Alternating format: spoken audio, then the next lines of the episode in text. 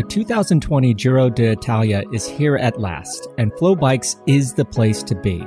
Watch all 21 stages of the Corsa Rosa live and on demand in the US and Canada. In addition to the live broadcast, viewers will get behind the scenes look at the race with exclusive interviews, in depth previews, expert analysis, rider features, and more. And that's not all. Other upcoming events include the Tour of Flanders, Ghent Wevelgem, and so much more. Don't miss out on the craziest fall of cycling ever. And when you purchase a FloBike subscription, you'll get access to the entire FloSports network of over 25 sports. Don't miss out. Sign up at flobikes.com slash Fizzo. That's F-L-O bikes.com forward slash Fizzo.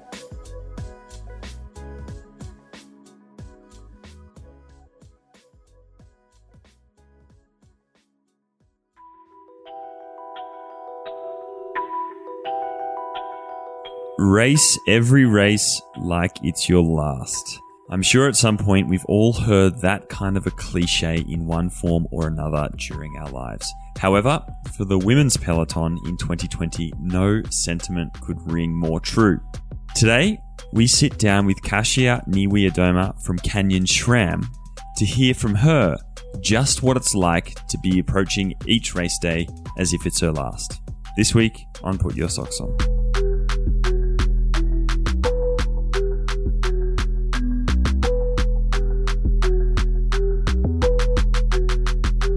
Hello and welcome to another episode of Put Your Socks On. My name is Angus Morton, and as per usual programming, I am joined by Bobby J. Bobby, how you been doing? Doing good here, Gus. Suddenly, it definitely feels like it's fall here in in South Carolina. Uh, happened quite suddenly. Time to break out the the undershirts, the arm warmers, the knee warmers. But for me, as long as it's sunny, I'm I'm ready to go. I need that that vitamin D. My youngest daughter, Chloe, had her birthday this last weekend. So another one of those ticked off the list. So always something going on here at the Julich household. How are you doing in Colorado? Mate, I'm doing well. As you said, the season has changed in fall this year. The leaves are changing and the weather is cooling off, which is nice, I must say. I, I quite enjoy the fall, a little cooler. Um, we've had plenty of smoke here, unfortunately. Those wildfires still burning out in the west. So my you know, my thoughts are with everybody out there going through that. But mate, one thing that did happen was, well, one thing that seems like it hasn't really stopped happening is the racing. There's just been a consistent stream. I haven't really broken my morning routine of of uh, wake up, watch a couple of hours of bike racing, and then kind of go on about my day. Tell us what's been happening in in a week of pretty frantic, pretty odd bike racing. Yeah, like you said, it's kind of hard to talk about things chronologically because these races were actually overlapping each other. So um, let's let's talk a little bit about the BinckBank Tour, which mm-hmm. is the old Eneco Tour. And just to you know jibe Tejay Van Garderen a little bit, this is a race that I actually won. I did win the Eneco Tour back in 2005. So TJ, if you're listening, that's one more of the races that I won that I didn't get to put my hands up at the finish line. So Take that, big fella. uh, so, yeah, stage one sprint finish. Uh, Jasper Philipsen from Belgium, riding for the UAE Emirates team, wins in a very impressive sprint over ex world champion Mads Pedersen and Pascal Ackermann. I mean, these guys are on a roll now, but here's another 22 year old sprinter who is actually signed for Mathieu van der Poel's team, Alpecin-Fenix, for the next two years. I mean, th- these young guys are just killing it. I mean, being 22 or 23 right now must be a great feeling. Then, then the race almost hit a major roadblock with stage two being canceled due to the, the COVID restrictions in the Netherlands. And I was starting to think like, oh boy, is, is this it? Like, did these guys not do the world championships thinking that they were going to do this race and then not have the race going on? But luckily they were able to right the wrong. They moved fr- the, the stages from the Netherlands over to Belgium. And stage three, Mads Pedersen wins, flips the script on Jasper Philipsen and Pascal Ackermann. So he wins uh, stage three. Stage four, was a time trial that was also scheduled supposed to be in um, in the Netherlands, which moved over to Belgium. And Tour de France sensation Soren Kragh Andersen shows us that he's still on mega form, finishing ahead of Stefan Stefan Küng in in that. So things look like they were, you know, thereabouts. Pedersen had the jersey all look good, and then stage five comes around. Mathieu van der Poel decides to take the bull by the horns and takes off 50 kilometers from the finish and holds off all, all of his competition, winning the stage and taking the overall. I mean, that's that's making luck happen. You know, some people say that luck is a big part of racing, but if you make your own luck like he did today, that's that's one of that's one of the impressive rides of the year for sure. And the time on the finish line, 50k solo, he was only four seconds in front of Oliver Naesen. So the group was coming from behind uh, pretty close. So talk about uh, a mammoth effort. And I feel like, along with, you know, riders in their very early 20s um, are very much in vogue right now, I feel like long solo breakaways are also in vogue right now. I can't remember uh, a season where we've seen so many long bombs come to fruition. But with that much on the line, I I can't imagine that they couldn't close the gap, but they they didn't. it was a, a great ride of the year for sure. And then midweek we start the Ardennes Classics with the women's Flèche Wallonne. and Van der Breggen wins her sixth straight Wallonne in the World Championship jersey what can you say? I mean, so much for the curse, right? yeah, another exceptional ride from Anna van der Breggen. Uh, and I mean, sixth straight. I remember thinking before, I think Valverde's had four straight, maybe, and just trying to wrap my head around being able to, at the same race with the same finish, you know, being obviously the most marked rider, just being able to outperform everyone four times in a row. But I didn't realize that Anna had done it five and now six. So an exceptional, I mean, yeah, just beyond words uh, performance there. And then on to the, the men's Flèche Wallonne. Here we go, talking about Marc Hirschi again. Mm-hmm. I mean, mm-hmm. what what a bad man. um, just so calm, confident. Uh, you know, Richie Porte did seem a little bit overconfident and went from a long way out, like he would on like Willunga Hill down in in the Tour Down Under. But maybe lacks that experience on on that finish and Hirschi had somebody in his ear telling him the right thing because he just did a picture perfect move very very patient then waited right to the end and you know wins very impressively ahead of a guy that maybe was getting a little bit of flack benoit mm. cosnefroy he was in the jersey remember he was the guy that was in the jersey for 15 KOM days forever, the, K- yeah. the kom and getting dropped there at the end of the tour but he just showed why he had that jersey for 15 days. He's very good at those explosive finishes. And rounding out the podium was was Michael Woods. It looked like Michael had the drop on him, but then Hirschi just uh, was was too strong in the end. Uh, one thing I'd like to to mention is Matteo Jorgenson from Movistar finished 32nd, only 35 seconds behind the the winner Marc Hirschi. And we also had Will Barta, Ben King, Alex Howes, Quinn Simmons, and Ian Garrison finish, albeit a little bit further down. But those guys getting experience in a race like Flèche Wallonne is definitely going to be be a benefit in their future. Yeah, I can't, I feel like hindsight. You know, the expression hindsight is twenty twenty, right? And and if you to look at Marc Hirschi, you can't help but think this has all been part of some calculated perfect master plan, right? Because he's sort of, as we've expressed innumerable times, kind of come from nowhere, but he has all of this, all of the qualities of of a really seasoned, you know, well worn winner. And that finish there in the men's Flèche Wallonne was a perfect example of that. And on a on a different note, I think we we should touch a little bit on this this Quinn Simmons issue. Mm. It looks like this may be the last time that we see or hear of him uh, this season. What uh, what happened with those that that tweet that he made in your opinion and right was was this the the correct I guess response by his his team? Well, I think um, I mean, in short, absolutely. I think the team had to do something, and I don't. This is an issue that's obviously in the US very um, prominent, but then particularly right now around the world, right? With everything that's going on, be it race related, be it COVID 19 related. So I think absolutely the team had to do something. I think what they've done is the right thing in removing him from racing um, and, and kind of pulling him offline.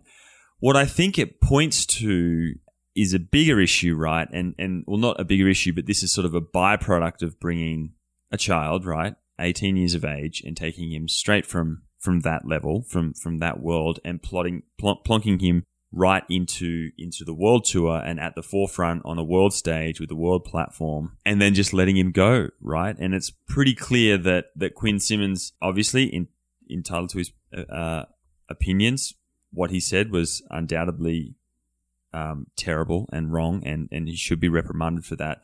But I also think that the team has a responsibility here because he's obviously not been reined in. We've seen instances of this going on for the past several months. If anyone pays attention to to this this bike rider, and nothing was really done. So I think that you know there needs this needs to happen, but I also think it uh, you know we need to maybe take a look at what I guess like what kind of a grandstand are we giving um, these young kids, and do they really realize you know the effect and the impact of of their words? Right? Clearly he didn't, and and clearly what he said is is is disgusting, but or what he did, sorry, but um, but also too, I think that that everyone needs to have a look at themselves in this situation, um, and kind of maybe rethink social media and those sort of things. And it's a real shame because as we've seen over the course of the shutdown.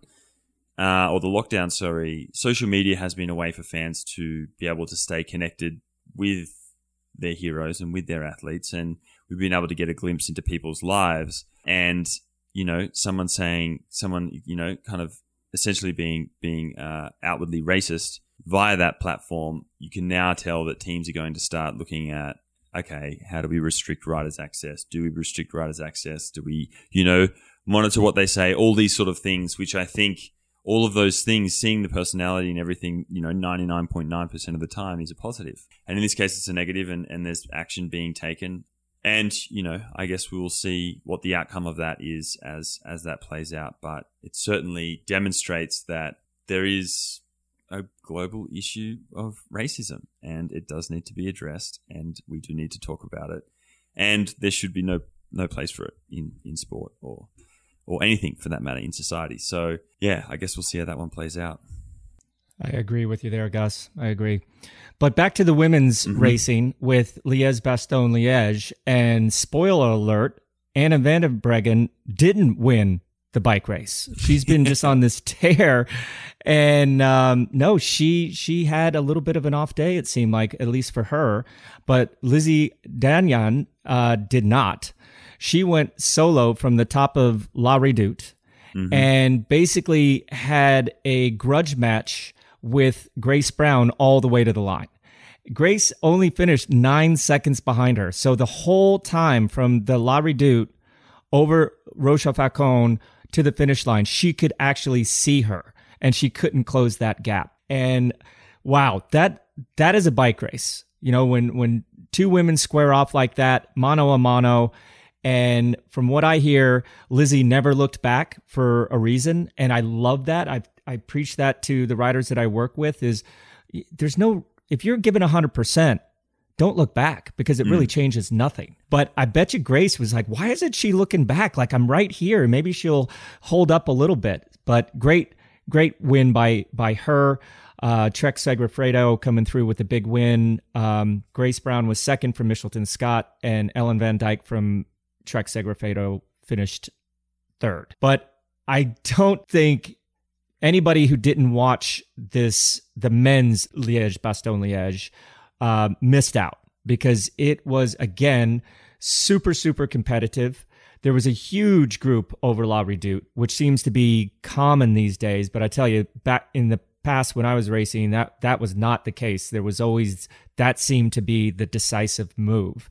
And yes, the course has changed a little bit and tactics, and I think just riders are just much more equal on a level playing field than they ever have been. But uh, so there was a big group coming over um, the La Redoute. Alaphilippe attacks on Roche-aux-Faucons. I mean, big surprise, right? Like he's going. He's, you know, probably got just a blinking light above his head. And when he goes, Hirschi's the only one that can go across to him. And then Roglic made it. It took a little bit longer from Tadej Pogacar, but he made it as as well. And you see the creme de la creme. I mean, these guys all won stages in the tour. Two of them were on the podium of the tour. Um, definitely the who's who. And they they were working together pretty well. I think they were quite confident they were going to hold off the group. But then out of nowhere, in the final sprint, um, Mohoric from Bahrain McLaren comes up and was able to catch them. Did that typical move of right as I catch him, I'm just going to hit him and hopefully catch him off guard. And that just falls right perfectly into Alaphilippe's hands, right? Because he was kind of stuck on the front there from a little bit far out when they were, you know, lining up the sprint a little bit. So when he took off and Alaphilippe got on his wheel, I'm like, it's a done deal. It's it's done. But what transpired in the next 200 meters is just beyond imagination. I mean, first of all, he wound up giving a little quack to to Hirschi, who almost crashed. He had to clip out of his pedal. And remember, this is like full speed sprints. So they're going, you know, 55, 60K an hour right, right now. And he has to clip out of his pedal. He basically takes himself and, and, uh, Pogacar out of the mix and then going on to to to take a sure win uh apparently decides in the world championship jersey to put his hands up with i don't know 15 20 meters still to go uh you're not supposed to do that and Primoz Roglic comes with a bike throw and pimps him right there at the end. I mean, when watching it with 200 meters, when he pulled that move and and Hirschi had to pull out of his pedal, I'm like, okay, he, he's going to be disqualified. So I was actually paying more attention to second, third, and fourth than I was uh, Alaphilippe. And then I see Roglic just roll him at the line. I mean, all this happened in 12 to 15 seconds. It was such a crazy end to a race. And they speak about the, the world champion curse, but um, you, you couldn't have written a, a crazier script there in the, in the final. What a race! And uh, as you pointed out, Alaphilippe quite the well, quite you know gracious in his mistakes, and, and he very much um, apologized for for the Hirschi incident.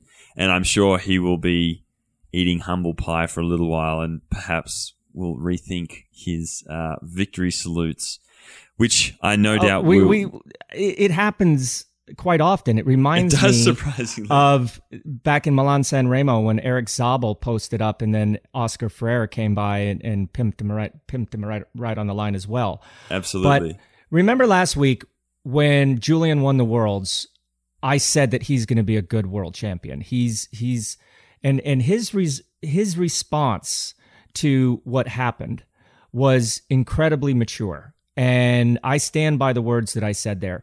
First of all, he apologized to to Marc Hirschi mm-hmm. because I do think Marc Hirschi had a lot more to go there because the guy cl- clips out mid sprint and still finishes third, then upgraded to second, and and also just apologized to his his team for for doing something like that. Took responsibility, said this is the first time and the last time this is ever going to happen.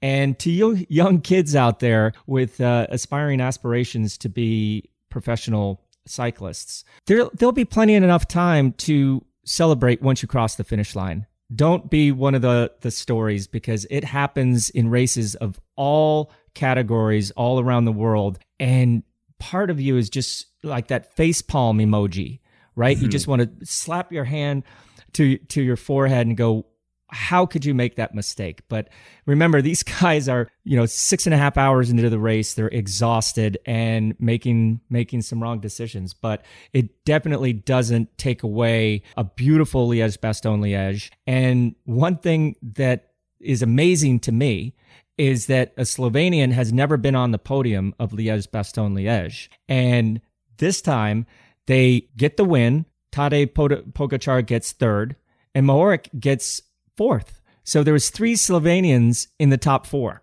Like, what what is going on with Slovenian cycling? I mean, they are just cruising right now. Another really interesting thing is um, Mathieu van der Poel's stage six of the BinckBank Tour. There was only five stages of the BinckBank Tour, but he decided to make Liège Bastogne Liège the sixth stage of the BinckBank Tour because he went from that 50 kilometer solo move to basically the next day starting Liège Bastogne Liège and finishing sixth. So I don't know about you, but he is going to be a major force to be reckoned with with the upcoming classics here soon. W- one of the real big bummers, though, was Greg Van Avermaet hit a signpost, crashed into a signpost, and and unfortunately his season is over. You know, he did the Tour de France, he did all these races with the cobbled classics in mind, Tour of Flanders, Roubaix, and unfortunately because of another piece of road furniture, he's he his season is over, which is um, a major bummer to say the least. And we wish him all the best uh, in his recovery, and hopefully he can. Um, get ready for for next year. And one other thing is that was Richie Porte's last race for Trek Segafredo. He's finished for the season. He had obviously a great Tour de France. He he did well at Flèche Wallonne and finished his last race in 16th place, just back uh, what 14 seconds from Hirschi. Uh, I'm sorry, from that group of of five, and finished uh, in the second group. So good luck to to Richie. I'm sure uh, Trek Segafredo will will miss him next year but that's part of cycling. It's um, time to to get ready for his Team Ineos second second uh, going at Team Ineos next year. Absolutely, and the other big race that kicked off over the weekend was the out of tune Giro d'Italia, uh, which kicked off on Saturday with a rather long uh, individual time trial or prologue, whatever you want to call it. And I don't think it's any surprise here that uh, Filippo Ganna won that uh, with uh, an exceptional average speed of 58.8 kilometers an hour. Uh, ahead of Joao Almeida, who is, as you pointed out uh, to me, only 22, and then the young Mikkel Bjerg, who is only 21. So again, Ganna himself is only 24. Uh, so top three there under 25, which is, I mean, exceptional, but we're kind of getting used to it now, aren't we? Absolutely, absolutely. And we do have eight riders in the Giro this year. We only had three in the Tour de France. So we have Joe Dombrowski, Brandon McNulty, Lawson Craddock, Joey Rosskopf, Larry Warbasse, Sean Bennett, Chad Hag- Haga, and Brent Bookwalter. So come on, boys. Um, let's let's uh, let's pop off some some good results here. So yeah, um, one more thing about the time trial. Obviously, Geraint Thomas uh, smoked that compared to the other GC contenders. But uh, Superman, Miguel Angel Lopez, crashed hard, setting up for a left hand turn. It looked like he was coming off the bars and maybe going to shift gears, wound up slipping his hand off the bar and went headfirst into the barriers and was taken off in an ambulance. So his Giro was, was over before it even started. It was, but uh, all reports were uh, once getting a checkup at the hospital, uh, no broken bones, uh, and so you know, uh, despite the, the, the severe impact, he uh, doesn't have any bones to recover. So relatively all right. Stage two, and they weren't mucking around when they uh, did the route for this year's Giro, 15k opening time trial, as I said. Stage two, final five kilometers, quite a steady but nonetheless quick drag uphill to the finish where we saw Diego Ulissi take the victory there. Allan Peiper mentioned him last week. Yeah, uh, you know, we were asking about that team. Obviously, when you win a, a, race like the the Tour de France, that gives your teammates that that extra gear, that extra motivation. And this was not just gifted over to him. Uh, his teammate really helped him out, wound it up, made a selection, and then he was able to come over the top of Peter Sagan. So, um, congratulations to him. And, you know, yeah, like you said, Allan Peiper gave us a heads up for sure. But, um, you know, Fuglsang loses another teammate in stage two with uh, young Alexander Vlasov having to stop because of stomach issues. So, man, he may have to pull uh, a Pogacar or a Richie Porte in the Giro if he wants to go for for the overall because he's already down two very very very strong uh, support riders in the mountains. Yeah, absolutely. I think he's certainly up against it. But then, of course, stage three comes along uh, to the top of the gigantic Mount Etna, uh, 18 kilometer climb to the finish there. And in the neutral zone, the race for the general classification gets tipped on its head again. Yeah, I, I, I was shocked when I started watching and all of a sudden heard that he had crashed in the neutral zone. And you just hope that in the neutral zone, it's just like pull your foot out or, you know, just, you know, roll over a curb or something like that. But obviously, it was a little bit more serious than that because he had he had this race almost in the bag already, and man, he wound up losing 12 minutes today. But great racing today by EF Pro Cycling's Jonathan Caicedo. This guy had missed the move. The, the breakaway was forming off the front, and he was able to, to bridge up to that, uh, albeit a little bit late. And then he dropped his uh, breakaway companion, the last of them, Gianni Visconti, uh, about 5K from the top and winds up winning, a, winning the stage. And I was yelling at my FloBikes feed on my my phone because I knew how close it was going to be and I'm like, "Man, this kid better drive it all the way to the line, throw his bike if he has to." Because so often do we see people coming to the top of a mountaintop finish and they'll put their their hands up five ten meters before, but going uphill, you're going to lose a second or two if you do that. But it was great to see him drive all the way to the line. And unfortunately, it wasn't enough. He didn't take the jersey. Instead, that honor goes to Joao Almeida from Deceuninck Quickstep. Obviously, did a great, great time trial. And, but they're tied on time. It was that close. I wonder how they actually decided that because, you know, is it hundredths of a second or, yeah. or whatnot? But, you know, great start for EF. Have you seen their jerseys? Pretty amazing. Yeah, yeah, Palace Skateboards, uh, which is obviously a skate brand, um, and kind of totally out of left field.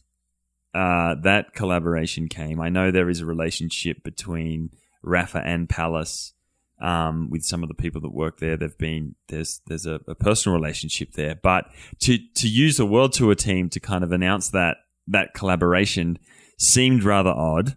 But I'm down with it. I'm I'm into it. I mean, I can't say that I'm like loving the kit, but I'm loving the idea of that collaboration and also to just doing something slightly different that isn't just driven by the sponsor. It's kind of driven by um, you know some sort of style.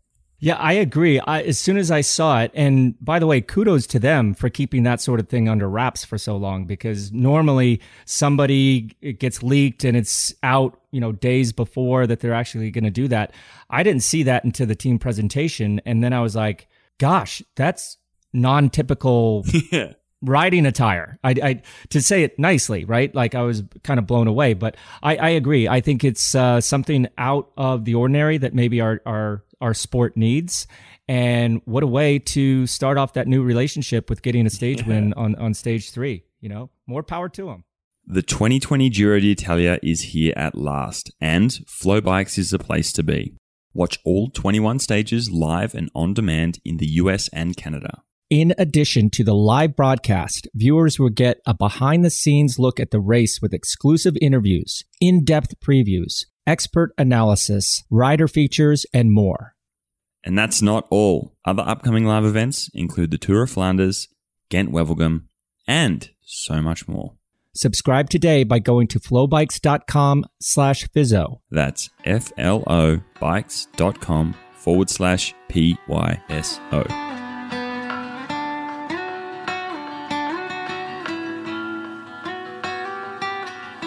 Today's guest is a professional with Canyon SRAM. Having burst onto the women's professional scene at just 19 years of age, Kasia has never been far from the front of the peloton. Never far from the front of the race during the disrupted 2020 season, we have seen her snag some of, of her most outstanding results, not the least of which was at the recent Giro. So we sat down with Kasia to catch up on how her 2020 season is progressing. G'day, Kasia. How you doing? Hi, I'm good. I'm in Italy currently, resting, taking some time off after a very busy period of racing. And yeah, I'm general, I'm feeling good. It seems as though you know yesterday you were in Belgium, I think. Um, today yeah. you're in Italy. how's how's this uh, the last couple of months of of the new season been? I feel as if I raced just one giant race because basically we started at the beginning of August and the pressure was never going down. We had to be all the time in a top shape because also no one had known at that time how long are we going to be racing for. So every race we would approach as if it was the last one. So basically, like I can easily admit that the, the pace in the peloton was super high in comparison to all the previous years. I feel like everyone was just so hungry to get a result. And with that, this like super short season was like very intense and very difficult, difficult for your body and mind, I would say. How was that coming out of lockdown, right? I'm sure you've been asked this a million times, but how did you spend your lockdown? And then how was that adjustment that you had to make going into what was frantic racing? It was so bizarre because at the beginning we were told that we're gonna spend just two weeks like in complete lockdown, that we couldn't leave the house. So at that point I was like still motivated to train quite a lot of hours on a trainer. But then like with every passing week, they were extending the lockdown. So at the end of the day, we spent like seven and a half weeks in a full lockdown. So I would say that in the middle, halfway through, I just decided to take it easy and I focus on my private life where I just felt that for the first time, not in my life, but ever since I started to ride my bicycle, I was able to taste like a normal people life where I would just like wake up and like I was very present in the moment, not be thinking about tomorrow's training or race or like I wasn't thinking ahead. And I feel like that was like a huge change for me when I realized that finally I'm not stressed and nervous and that really felt sweet. I, I was really rested. Before we, we go on to current day, I'm always very curious of how people get into the sport. And you just mentioned that you started to live life as a normal person, but that that happened to you before you became a pro. You kind of just got into the sport and then got better and better. You joined that super team, Rabobank Live, when you were 19 years old back in 2013. Tell us a little bit about that decision to become a professional bike racer, to have such a um, hard lifestyle where sometimes the the years just kind of blend together. Being so young, that must have been an amazing experience starting with the the women that you had on that team, the superstars that you had on that team. So I would like to start with the fact that when I was like 15, that's when I started riding my bicycle, which which wasn't like a proper training. I was just cruising around with with my dad mostly because that's how I started to ride. I feel I remember that there was the one moment when I started to look cycling up and I was looking for different girls that I would like to follow. And like out of nothing, I saw Marianne Vos. I started to follow her and then I was like dreaming and like really hoping that one day maybe I will be racing with her because she was like my idol. And like two years later, I got contacted from a team that I could ride with Marianne Vos. So I was like over the moon, like just extremely happy knowing that, oh man, like everything is possible in the life. I grew up in a very small town in the mountains in Poland and like having this opportunity to be riding with the best riders in the world gave me so much strength, even though my English was very poor and I couldn't really communicate on normal level. And I was scared as fuck to, to be leaving Poland, to being living on my own somewhere in Holland. Having this chance to to be almost there at the top was just like driving me crazy. I wanted to do everything just so I can be in the final with all those girls. I, I love that because I, I often ask people that come on the show who who was their inspiration, and I don't think you could pick you know a, a better inspirational character than than Marianne Vos. But you you were on that the the Rabobank Live team in 2013 to 2016, and then you switched to a team that I didn't know of back in 2017, the WM3 Energy team with Marianne Vos. Tell us tell us about that switch. So that wasn't much of a switch, I would say, because so Rabobank team lost their sponsor in 2016. Rabobank decided not to sponsor our team and any other sport in general. So the stuff, like all the uh, members, not maybe all the members of the team, but like the main managers and sport directors stayed and they found a new new sponsor, which was WM3. So basically, Rabobank belonged to Marianne and three other Dutch persons. Everyone, a lot of people think that I changed the team, but basically I stayed in the same one. They just changed the, the main sponsor. But then in 2018, you did actually make a switch to Canyon SRAM, which is the team that you're on now. Tell us a little bit about that decision to to kind of you know lead a team to go out on your own like that to to to go to such a strong team. That was a change that maybe I was needing at this time. Sometimes I feel like um, with every passing year, you change, even when you don't notice that. I feel like I was growing in a way that I just felt that I don't fit in Dutch team anymore. I was needing something else. I was needing uh, other inspiration and motivation to like help me train harder. Cause I found myself, even though I had a great year, 2017, I found myself being, I don't know if I could say unhappy, but just weirdly unsatisfied with what I was doing. So joining Canyon SRAM like helped me understand or like help me appreciate my passion to sport again.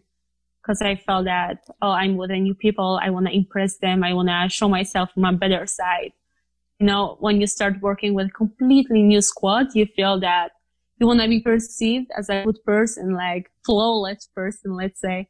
So you get that extra motivation to to just perform. And it's hard to describe, but I feel like, uh, at least in my, uh, in my opinion, all the results comes from like feeling good and like strong in your mind. You know, like I feel like there are so many girls who are on the same level, but if you get like this extra person of like being super motivated or inspired or just like ready to win the races, you can do that. And and when you did, I mean, you you've been kicking around the top level of the sport for a long time, but then you won Amstel Gold in 2019. How, you know, winning that big of a race, what did that mean to you personally? I mean, you kind of touched on it a little bit there, and and I totally agree that you know sometimes changing a team can not work out, but when it does, it's it's a lot of fun. To be honest, I was very happy winning that race because then I was like, okay, now I understand who I am. I'm not a climber as everyone was calling me, but I'm more like a classic rider and that sort of that kind of a racing like gives me so much joy and happiness when I'm in a shape. Of course, this year Ardennes Classics were brutal for me, but like when I know that I can prepare for that, it's the sort of racing I just love. Like Giro, for example, it's a race that a lot of people were telling me that I can be good at, but I never felt it. I never felt that I want to go for it, that I love this race, that I want to perform or that I want to be a stage race winner. So definitely with winning Amstel, I was like, okay, that's a confirmation that actually I can do it. And then I guess on what you just said then, right? Because you just said you didn't want to necessarily be using the Giro as an example, uh, a GC yeah. rider, but then this year, this year you just finished second I in know. the women's Giro. I'm, I'm interested to know, like, can you talk us through that result a little bit? But then also, can you kind of tell us you know, you finished second there. You were within striking distance of, of winning. How did that change the experience of of a multi day race? So, okay, maybe sometimes I feel that I'm a little bit stubborn in my head, thinking that I should be doing one thing and not the other ones, and then I get distracted when people try to convince me to like doing so many different things. This year, Giro, it was like again we didn't know if it's our last race or not. And basically the GC was decided with the second stage, which was really brutal, had a lot of gravel, steep sections. So it, to me, I took it as if it was a classic race. I, I was like, okay, that stage is like a, uh, the last stage, what I have to do and perform to the fullest. And then I found myself like being in top three and I just knew that I have to somehow keep it until the last day and I had a really strong team. So that was very nice. I felt a lot of support and I feel like this race, it's very special for so many women because this is like the only race that, that has 10 stages. So I felt that my entire team was really committed to, to make it happen. And myself and my team never achieved like being on the podium of a Giro. So that was like our extra motivation. But we were just like, weirdly relaxed, I would say, being like, okay, whatever is going to happen, it's going to happen. Cause like a couple years ago, I would, or the last editions, I would be like the second or third, uh, before the two last stages. And then I would drop to seventh or sixth position at the end. So I was like, couple times I already lost that battle, so I don't care if I do it this time or not. So it worked out. So was it that mental, I guess, experience? Because like you said, you took the, you know, the the general classification was shaped after that hard uh, second stage, and having all those stages after it.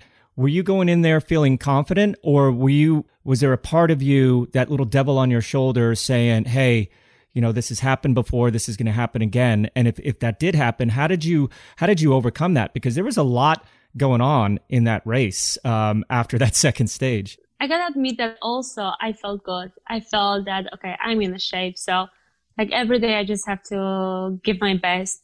And basically i don't know i felt that uh, whenever i was struggling in my head i was like okay just like shake it off and you got it. Like somehow i was strong mentally. I don't know if it comes with being in a shape.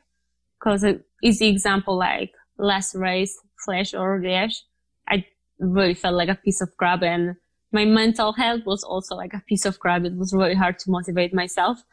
So once you feel that, okay, you're there, you can really go for it. I don't know. It's like so much easier to be confident. And once you're confident, you're there. And also like my teammates they they know me already they know what i need they know what kind of person i am and sometimes i need freedom sometimes i just need to cruise on my own in the peloton like i don't need any help because i get just frustrated seeing somebody.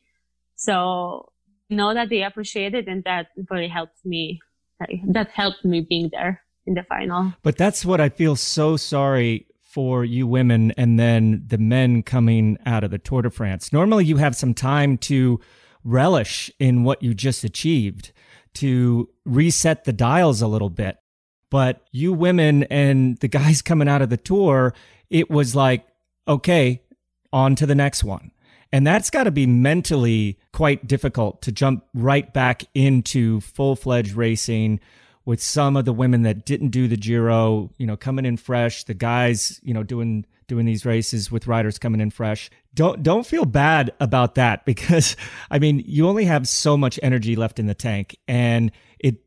I, I can imagine the mental um, struggles going from you know being one of the top women finishing second in the Giro, and then having to jump into the worlds, then jump into Flèche, then jump into, into Liège. So you know, I think that's that's a challenge for for everyone. But I mean, to, for you to finish second on the podium of of the Giro is is a fantastic result. And hopefully when you guys finally do have an off season and it sounds like maybe now you're going to have some time to recover a little bit, don't remember those last races where you know maybe like you said you were in your own words feeling like crap. Remember what it was like to finish where you did in the Giro. But that's the bummer that you guys don't have this year is just no time to breathe. Yeah and that's true what you said. Sometimes I feel like we were kind of hard on ourselves. It's so hard to actually remember the good times. We're like, oh no, like the last race, I didn't feel good. And then you kind of carry on this like a down, I don't know, mood. You, you don't feel good. You kind of start complaining, which is actually hard to break sometimes, but it's good to remind yourself every now and then. That's what photos on the internet are for. You know, you got to go back and yeah. see some of those. Yeah. So tell me, like you've you know you had obviously the success last year in in uh, Amstel Gold, and then you've just had that recent success in uh, the Giro. Has the success in the Giro? I know you said that you wanted to, you know, you felt yeah. like one day races were your home, but has that success changed that point of view? And and do you see yourself as maybe focusing on something like the Giro next year, or are you just just going to kind of keep going with the flow?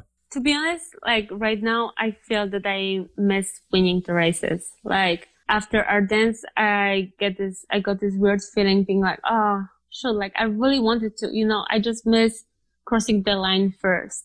And like when I, I already think about the next year and I'm like, okay, I need to take a good rest and have a great preparation and then like hit Ardennes or like other classics in the in a top shape. But then of course I'm like, okay, but then I'm gonna take rest and then I also wanna be good for Giro and Olympic Games. So it's kind of like sometimes it's really hard to listen to yourself because the temptation is is high to be winning races, to be good at everything. But when I'm really honest with myself, I feel that I would like to, especially next year, prepare only for classics, like prepare for one day races. Cause I care about Olympic games and also worlds. And this is just a one shot, you know, as like other classics. So I was talking with my sport director and we were considering skipping Giro at least next year. Cause also I feel my body. And I know that with every, every single year, whenever I would finish Giro, I would need like at least three weeks to recover properly. Like I would feel the, the heaviness in my body for so long. So I just wanna, I just wanna see how it, how it would go if I didn't race this race. And in thinking of your phase plan that you just kind of outlined for us, how how are you planning on dealing with this quick turnaround to you know doing the Giro and then finishing you know you just did Liège yesterday. You know if if we do get back to a normal start of the season yeah. um how, how do you plan on that that quick turnaround from going from doing a grand tour so late in the year to doing the worlds the ardennes classics and then resetting the dials and and hopefully starting off with a new race schedule? That's it's got to be tough because there's so much racing jam packed into August, September, and October here. Yeah, that's true. Um, but I I feel like this year, as I said before, like no one had known like how long are we gonna be racing for. So we all had a calendar in front of us, but we were like, maybe we will just do Strade and then season is over because you would hear so many different stories about coronavirus in different countries. So it was it, it's weird because it was like weirdly stressed but also relaxed. Because we were like who knows what's going to happen tomorrow. You know like we had already the experience from from the march where everyone was going to Strade Bianche and suddenly the race was cancelled and everyone went into lockdown. So i don't know. I feel like to be honest if i could go back in time definitely i would do less preparation before less tra- hard trainings before giro. I would uh, approach this race being kind of like not in a greatest shape, but just like before peaking and then like get stronger with the stages. Cause like when I look at Anna van der Breggen, for example, uh, the second stage she did good, but then the like the middle stages she was always losing some time and like getting 10th or 11th. But then like second last stage, she was amazing, amazingly strong. And she came out of this race being strong. She showed it during worlds. It's like, that shows me that actually she was thinking about the the race schedule and knowing what she want to achieve. So I'm so glad that we got to ask you that question because you know Gus and I and every other armchair quarterback out there is just you know don't really think of what's going on inside everyone's heads that are actually doing this. And I I I would have found that very difficult not knowing that next race coming up or not being sure because I'm a very organized person. I kind of want to plan my outcomes. And if it was just kind of like, well, this may be our last race, we may as well go full gas here. Uh, would it would have been tough. Would have been tough. So thank you for letting us know what you what you women are are thinking about and had to deal with because you know we watch you you women on TV and we're like, wow, they're they're going fast, but we never understood why yeah. everybody's going so fast and that puts it into perfect perspective. Yeah to be honest like every team meeting before the race it would we would start like okay that might be our last last race so let's try to give it all. You know we never were really thinking about what's next so switching gears a little bit here now, and and again, congratulations for your amazing, awesome result in the Giro.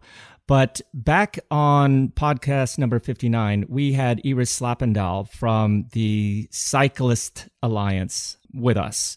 And she was a teammate of yours in the past. And we, we talked about the state of women's cycling.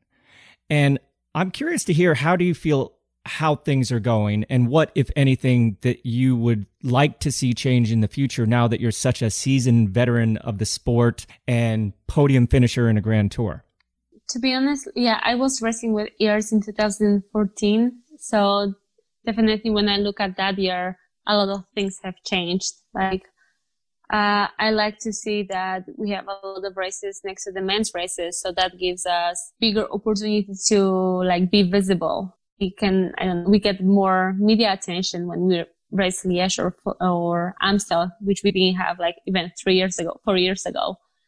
To be honest, I feel like I'm not a person who is like looking for little holes and like trying to make things better. I kind of accept what we're having right now. Maybe because I'm in a good position where I'm surrounded by amazing people. I have great team and I'm, just like amazing support. I don't have to worry about anything. So I'm not in a position where I kind of struggle with something or I wish the things were better because for me personally, everything is amazing. It's just, I do what I love. I work with amazing people and uh, yeah, there's, I, it never actually crosses my mind. I don't think that I would like to have something different or get more other stuff. Definitely, I feel that we're improving just by the fact that we have more races and there are more stronger teams in the peloton. Cause like even when you think about like 2016, there was just Rabobank who was winning. And now you have so many teams that are capable of winning and like so many riders that are eager to attack and to make race hard. So it's not about just one team anymore.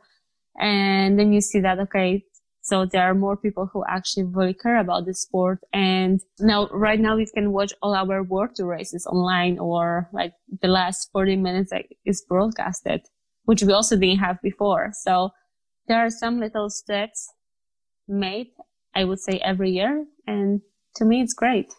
I'm interested to hear with all your experience in the sport, um, and, and successes, what sort of advice would you give to to young female up and coming cyclists wanting to turn pro? I think just like keep I don't know, maybe thinking or imagining themselves doing what they want to be doing in the future. Cause, or I feel like a lot of times I was just like going to bed and thinking about myself being on Rabobank team or being there in the final fighting, even though I was not capable of doing it. I kind of like always had it in my mind, or when I was training, I would like imagine that okay, in front of me there's a finish line and my parents are watching me, and then I would like just cross I don't know a road sign and like raise my hands, celebrating and like feeling it, you know, like having this because I feel like it's all about the emotions and satisfaction that you get from racing. And like I kind of was training it, like thinking that okay, this is what I'm gonna feel, this is how I'm gonna celebrate. And like when I was racing, then I was thinking about it and like really longing for those feelings. So I felt like that really helped me make those steps because I feel like uh, cycling is a very team sport, but in the final, it's basically all about you and your mental strength and how you deal with all the emotions and the stress and pressure and fatigue. So keep believing in yourself and dreaming. Maybe it sounds a little bit corny to keep on dreaming, but it's, it's kind of true. I can say to the viewers that can't see Kasia, I've never seen anyone smile more during an interview than than yourself. I love it. I love your your positive attitude. And to to kind of wind this up, I can't not ask about your relationship with Taylor Phinney. I mean, I love this guy. I've known him since he was a bump in his mom, mommy's uh, in his mother's tummy. But what is it like living with a re- recently retired professional because I, I I have to look at my wife and you know see what what changes she had to adapt to of me when I was racing to to retirement. But it seems like you guys have always had a very interesting team teamwork there. Like that you guys were both racing at the same time and now you're still racing and and he's retired. Um, how, how does that work? How do you guys make that work? It feels very easy because I feel like he's a very understanding person and he loves his life. He sees that I'm happy with what I'm doing. And I don't know, somehow, I don't know, it just flows so easily. I feel like, um, yeah, he's, I don't know, he's an amazing person to me. I mean, I love him so much and he's like so weird and crazy and he's always interested in so many different things. Like recently he started to work with the wood. He like uh he's in love with mountain. He paints like he found all those different passions that gives him that give him so much happiness. And like seeing him being so happy it gives me also like extra joy to be doing what i'm doing. Because then at the end of the day we just like connect and we talk what we have done and like what happened to us. And it's like seems like we're from two different worlds, but I don't know. It's, it's just so really so easy. Like nothing has changed, to be honest. Like I feel that many times I was asked that question, how is it right now when he's not racing? I would say that it's better, definitely better, because he's got this energy that he's not spending anymore on his bicycle because like the last couple years he wasn't very happy doing what he was doing. So now he brings this positivity and this energy and love into our relationship. So I don't know. It, it just feels really good. That's great to hear. And, uh, I please give, give, well, both my and Bobby's love to Taylor. I know he's there somewhere. um, and we really appreciate you quickly rushing out of the car after traveling across Europe um, to take some time to chat to us uh, on this on this fine day. Um, it's great. It's been a one. It's been a pleasure watching you race this season, and it, um, it's going to be it's going to be exciting to watch what happens next. So thank yeah, you so thank you so much for having me, guys. And that's it, everyone. That's all the time that we have for this week. I hope you enjoyed this episode, and thank you again to Kasia Niewiadoma for joining us after that long plane ride from Liège to Italy. You can find all of our past episodes as well as a ton of other fantastic cycling journalism at velonews.com. You can subscribe at Apple Podcasts, SoundCloud, Spotify, or whatever your favorite go to podcast site may be. Just search for Put Your Socks On or Pyso, P Y S O. Please continue to show your support by subscribing to this program and please spread the word by telling your friends about us.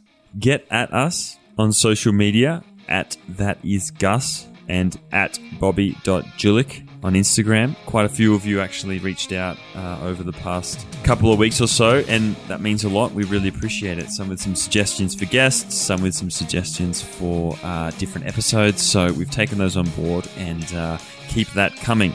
Until next week, thank you so much for listening. I'm Angus Morton. And I'm Bobby Julich. Thank you very much for listening. Stay safe, stay sane, stay calm, and don't forget to put your socks on. Nice.